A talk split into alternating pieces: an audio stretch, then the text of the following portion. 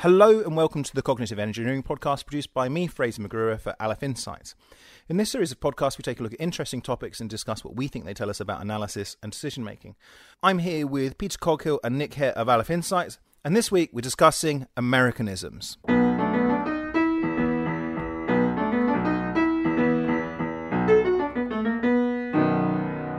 Uh, Nick, it would be awesome if you could go first. Thanks, Fraser. Uh, well, a uh, couple of things really, which is why uh, I noticed uh, the subject of Americanisms. I mean, obviously, all British people sort of know about them, but um, just uh, my kids really. Uh, I've noticed that they talk about movies, right? They watch oh. movies on Netflix and they talk about candy. And whenever they mention movie or candy, I then immediately launch into a great sort of American a impression anti, of, yeah, like, hey, hey, can I, Dad, Pop, can I, can I, can I get some candy before I go to the movie? Can I go to the bathroom? And I kind of do that in their face. Your kids they, must think it's they, hilarious. Yeah, they, they love do, it. Obviously, yeah. Can I, can I have a cookie? Um, and uh, so anyway, uh, there's that, and there's also here's a bit of interesting, just on the subject of transatlantic uh, confusion. You might be aware, unless mm. you've been dead, of a game called Fortnite, which all the kids are playing. Heard about it. Yeah, right. So uh, my son likes the odd game of Fortnite. Uh, I'm not particularly keen on him playing it, but I let him do it occasionally. Turns out the Americans don't have the word Fortnite. No, they don't. Yeah. Isn't that mind blowing? They, they, they, don't uh, know what th- Fortnite. They think means. that's one of the wonderful things that we have in the English language. Actually, in English, English is Fortnite. Yeah. So anyway, Why so I, I, was just then? reminded. Uh, right, exactly.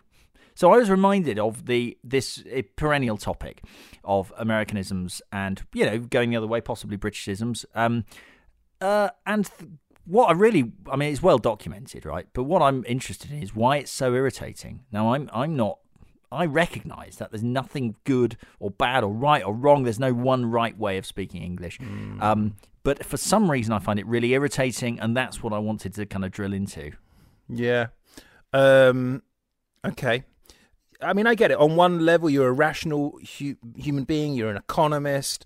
Um, and there's no reason why sort of one language or version of a language should be is any. In fact, we've talked about this before. I think is any better qualitatively or than another. Yeah, except for British English, just obviously is. And yet, on this other level, can't no. help. Yeah. I can't help myself. Okay, um, I get really defensive about it. Right. So, what's that all about? Are, you, yeah. are we have we definitely not discussed this before? It sounds similar to. I'm sure. No, we did discuss the question of. Um, language throughput. We discussed like redundancy yeah. and and keyboards and, and spelling we, and one of our of very first podcasts was cosmopolitanism, which is somehow yeah. related to wow. the, sort of the, the the value statement, the, the value judgments we make about why why one way we prefer of doing something is better than another. Sure. Okay. But yeah. So we have talked about the issue of language and, and information content, and whether or not. Um, you know, that want some languages are more information dense than others, but we haven't okay. talked about. In this particular case, I will tell you right now, spoiler alert, there is no difference between American and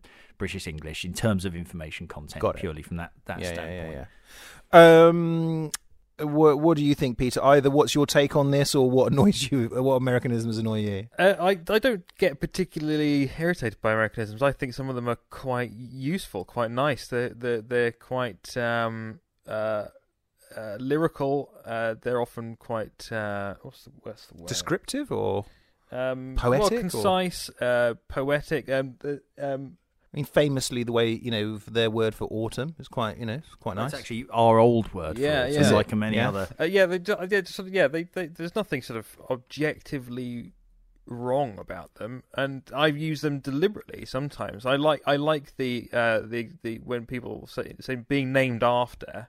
So I named my son after this person. That's probably the correct inverted commas British way of saying it. But the Americans would say I named him for this person. Yeah, so, I like that. So you might name nice. your son George for Prince George, or name it uh, George for George Washington. Yeah. Um, I think that's kind of a nice, antiquated way of saying it. And then, indeed, many of the so-called Americanisms are, are a reintroduction of a more traditional way of speaking mm. that have somehow been fallen out of favour or d- deliberately engineered out of British English, and they've persisted in America for whatever reason. They're now being reintroduced.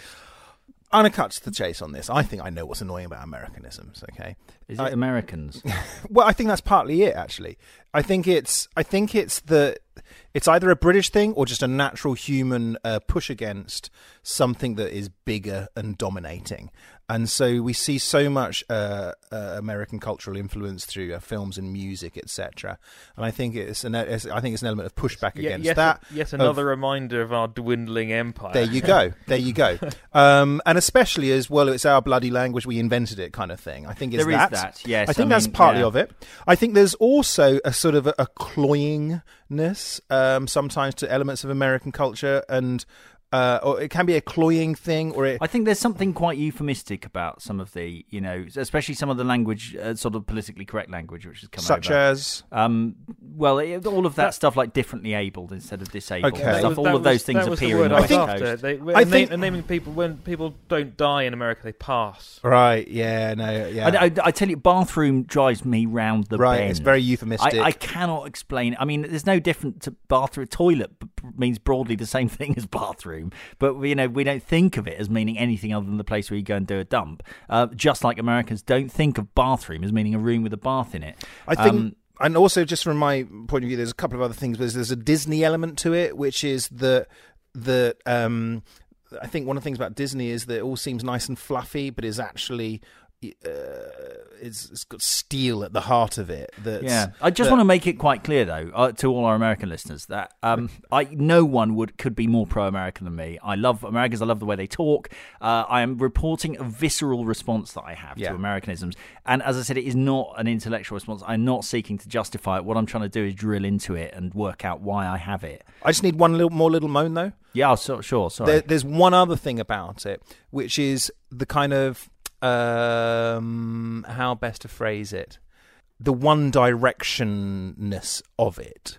So I don't like the way that we in the UK have all become accustomed to these Americanisms and hearing our kids talk them. And I mean, who says uh, schedule these days? By the way, everyone says bloody schedule, right? which is an Americanism in itself. And so what I don't like is that we've got used to that, and we. But I don't like it on the odd occasion when I see it either on the internet or with people like Americans I meet, and they're just completely thrown by you know the word tap or or or, or just Yeah, like uh, uh, the word um, recently in the news. Actually, the word uh, a lot of Americans have been confused by the by the Brexit news that the government's uh, that the opposition had tabled an amendment. right. Because in the US, to table means to put on a to not to get rid of effectively. Ah, really? Whereas we think of table as being putting on the table that yeah. you're or, or sitting around. The Americans think of table as meaning putting on a table over there and forgetting about. yeah. So uh, yeah, that's, we that's would use shelving. but Yeah. but I think I think like a lot of these things, there is this sense, for probably for good reason, if it's true at all, that we n- understand Americanisms, but we can't rely on Americans necessarily to understand Britishisms, Right. And that's just irritating yeah. for really simple human reasons. Yeah. You've, Yeah, yeah, it's, yeah, it's yeah. feeling that well, we we've made the effort. Well, we haven't made the effort. All we've done is watch all their films. I know a, a lot of British uh, children's stories, uh, books that go across the Atlantic. Um, they have to be edited in all sorts of ways to make them Do you want some data understandable. on that? Do you want some Um, data? Oh, do you? Oh, okay. Yeah. And yet it doesn't happen in reverse. Before, and before and we we're get, before we get the data, I've read an, a bit of anecdote on that. There was a it's nice- just it's just like why not figure it out? And it's that kind Yeah, of lack of curiosity. Sorry, uh, Peter. Yeah, there was a there was a nice article I read in preparation for this uh, by an, uh, a a British journalist who had worked extensively here and abroad in America and moved backwards and forwards, and she said that it, that her- in her in her experience, a lot of the editorial uh, work uh, is to blame for the kind of a lot of Americanization of literature and stuff, um, because over in America they do with this extensive Americanization. So anything, any books that she wrote would get author would get uh, edited to Americanize them, whereas her publishers in the UK don't make nearly as much effort. So the the the, the, the Z's slip in and the U's. Well, it's get fun, omitted. but it's always it's fun being exposed to other ways of speaking English. Right. yeah, It, yeah. it, it makes it sound American. I, I I can read, you know, a book by you know Philip Roth or something, and it's and it's Americans talking, and you know it's Americans because they've left in the Americans idioms, and I and and it's nice, Yeah. you know. And maybe possibly these U.S. editors are underestimating their audience. Yeah. Uh, but so you no, said you've got some stats. yeah. not stats really. I've got some actual examples from Harry Potter. This is what I was going to say. Harry Potter. Yeah, right. So there are some really obvious ones like car park turning into parking lot and dustbin turning into trash can. Hmm. Um, fringe and bangs. uh, yeah, I hate this thing. Bangs. yeah, I don't know. It makes I find no it very sense to confusing. I know. What's a bang? Um, So bangs some- is a fringe. I've never heard that before. Yeah, yeah. There's I, and I don't know how it can be like pluralized. But anyway, go on. There's some interesting ones, such as comprehensive turning into public school, which of Okay. course in the US means the opposite of a public school Right. here. Uh, letter uh, letterbox turning into mail slot because I think they do obviously have mailboxes in the US, uh, but they're not the same thing as a letterbox. So in Britain, Yeah, American mailbox is listeners, what you have at the end of your drive. yeah, Americans might not be aware that in the uh, UK, the absolutely standard practice for everyone is to have them have their post put through the door. Yeah. Right. Yeah. Yeah. So that isn't. I mean, a, Right. a lot of people, even in apartments in the US, they they pick it up from a box. Yeah. Uh, package of crisps obviously becomes bag of chips, um, and uh, some odd things like multi-story car park becoming multi-level parking garage. But they there's the, then it gets a bit weirder with things like uh, bo- bobble hats, right? Right. Getting translated to bonnets. Okay. Bobble hats are not the same as bonnets. What is it? The 17th century over there or something? Yeah. Bobble hats are bobble hats. They're not bonnets. got a bonnets are on it. frilly things that girls wear in the 19th century. Yeah. Uh, and uh, for some reason, in the British uh, version, someone called Adalbert Waffling was turned into someone called Bathilda Bagshot. Uh, bollards Yeah. were translated as waste baskets. What? Um, cracking was turned into spanking good. Uh, but the one that uh, obviously jelly and jello, but uh, but bogey flavored turning into booger flavored. But the one that's totally wrong is they translated crumpets. Now keep those pitchforks ready, guys. They translated crumpets into English muffins. Yeah. Yeah. Right. Uh, here's some news for you guys over on the other side of the pond. Crumpets are not English muffins, right? And by the way, they're not called English muffins; they're called muffins. And uh, but they're totally different to crumpets. Okay, they're both varieties of of uh, unleavened pan bread, but they're totally different, and you use them in completely different contexts. So anyway, uh, it's interesting, isn't it? Uh, like you, I mean, you just think, why? well, look. I mean. I know what boogers are. I know that Americans say booger uh, Mm. for bogey, but it, why don't why it wouldn't it be interesting to, for them to hear the authentic voice of a, a British schoolboy talking about a bogey? And Yeah. God heaven forbid, having The to look it up on the beauty that internet. Talk- there What's is. a about, bogey? talking about authentic voices. I've not watched it yet, but I, I understand that there's much. There's a bit of derision about the new Mary Poppins movie Okay. because of Emily Move Blunt. You just said movie. Did you because say? film? Film. Right. Get him. because of because of uh, because of Emily Blunt's accent, and she's although she's a British actress and she has played British parts and put on very very prim British accents before.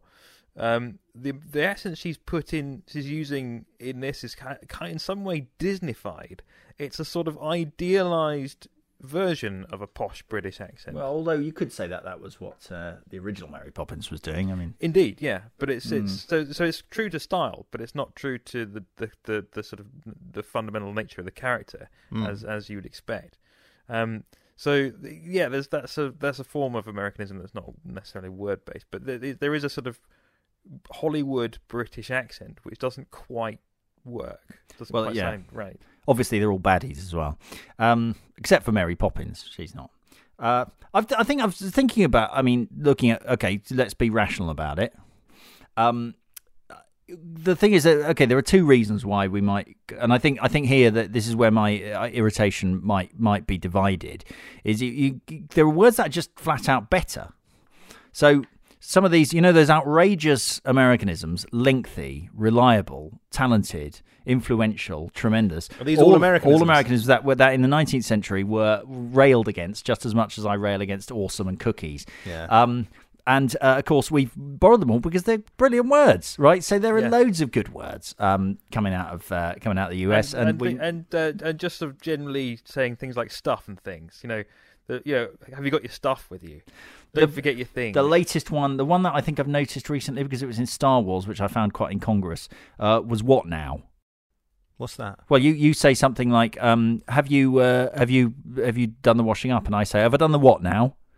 Okay. Yeah. That's yeah, Not... yeah. I think a that's a Welshism. uh, well, So sorry. Is this meant to be British or American? that's that's the Amer- an Americanism. I've noticed they say it a lot on the American TV.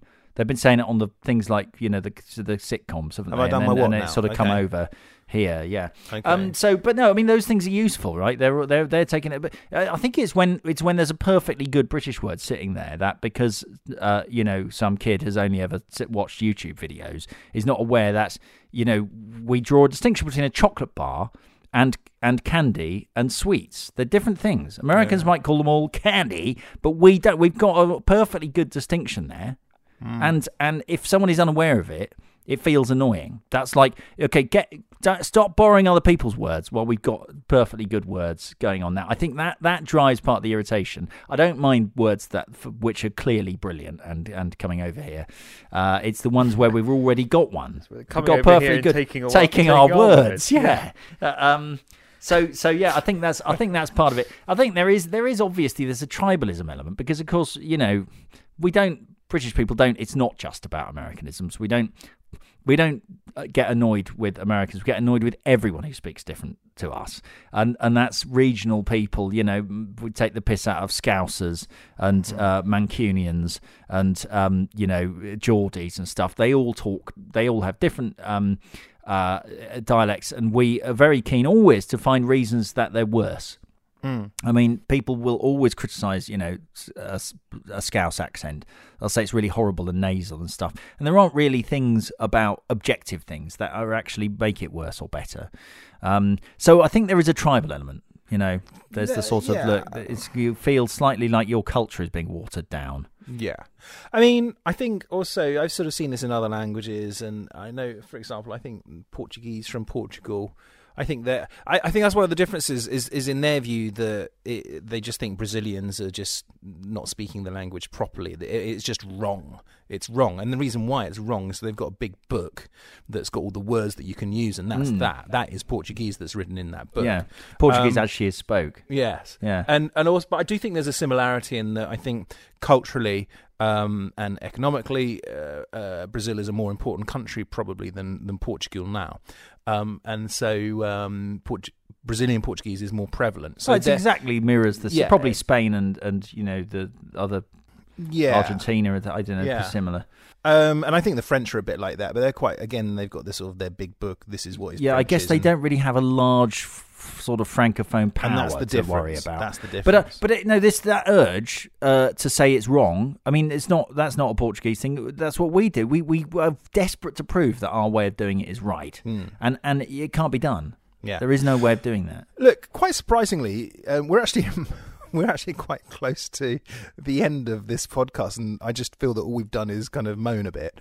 Um, and I know we've, we we are have answered it a little bit, um, but anything more sensible uh, to say on this, Peter? I mean, I, I think well, I, to, we haven't really answered Nick's question of why he dislikes them, but I think I I got a handle on why I don't mind them too Right. much. I have a very utilitarian attitude towards language. I and language for me is a a way of exchanging ideas and getting across to other people what I what I need.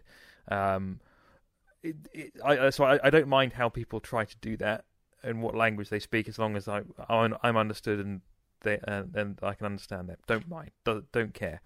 Um, and I, that attitude, I think, frees me to enjoy the enjoy the myriad of forms that language can take. And I, I mean, I, I love how language is so adaptable and how it has how it constantly changes and how words come in and come out of favor. Hmm. Um, I think that's one of the beautiful things about about language. Yeah. It's, it's so it's so dynamic and uh, and always changing. okay. It's very I- I virt- feel very sorry- virtuous of him. I feel sorry for languages for cultures that have tried to write it all down in a book and Yeah. say and be prescriptive about how, how it should be done. So I think there's something missing there. No, absolutely. It's just You wait rather- till he's working in a shop and someone comes in and says, "Can I get a candy bar?"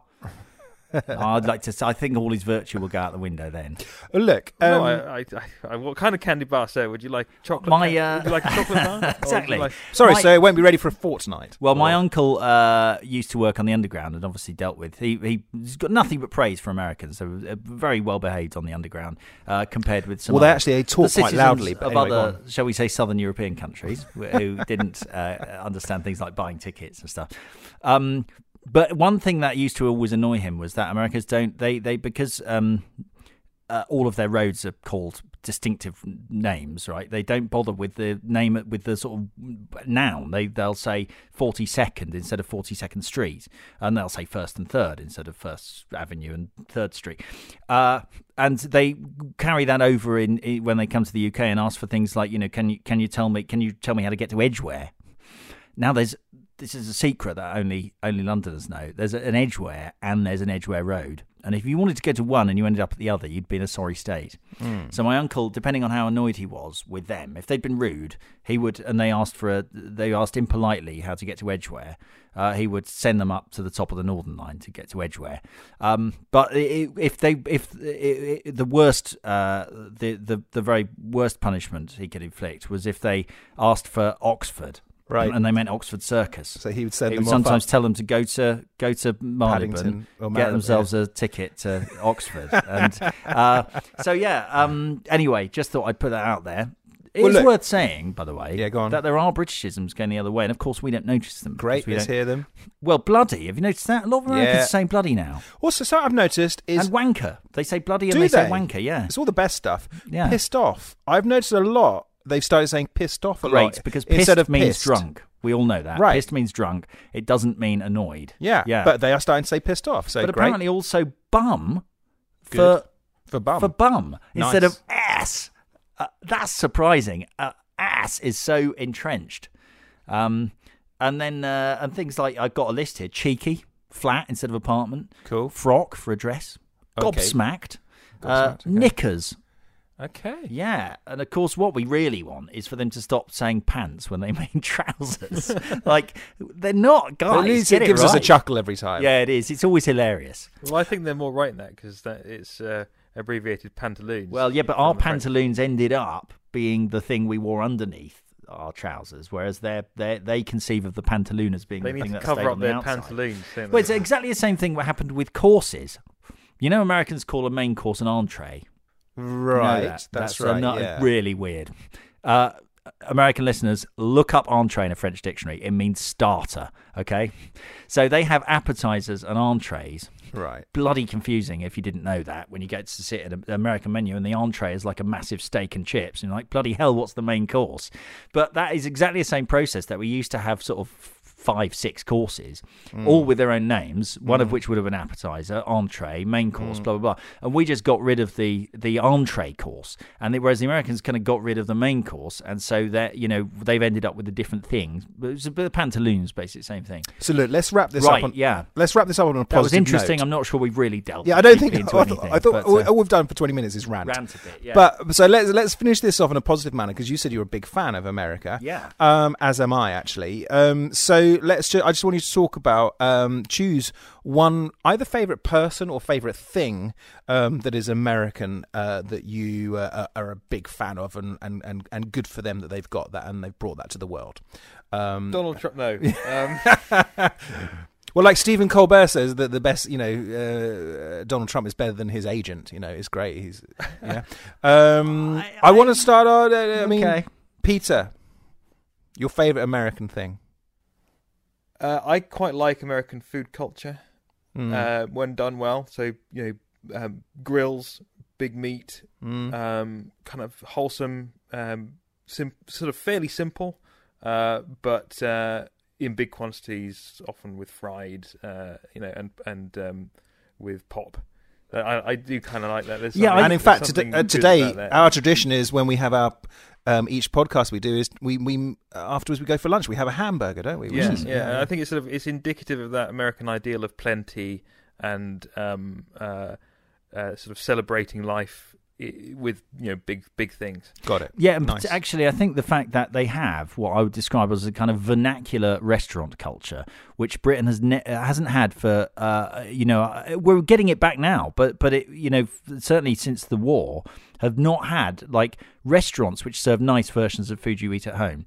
Uh, going out to a restaurant in Britain for years, for decades, meant going to a posh French restaurant and eating some fancy thing which was all about technique. Um, you know, uh, uh, whereas uh, in the US, you know, you can go and get nice versions of the kind of food that people eat at home from restaurants, and it's very eclectic. And I like, I also like Peter. I think there's a kind of there's a there's a real sort of egalitarianism in that it's based on making food tasty right? Whatever it is, rather than being focusing on a, a set of techniques like the French French cuisine, but uh, mine would be jazz. Mm.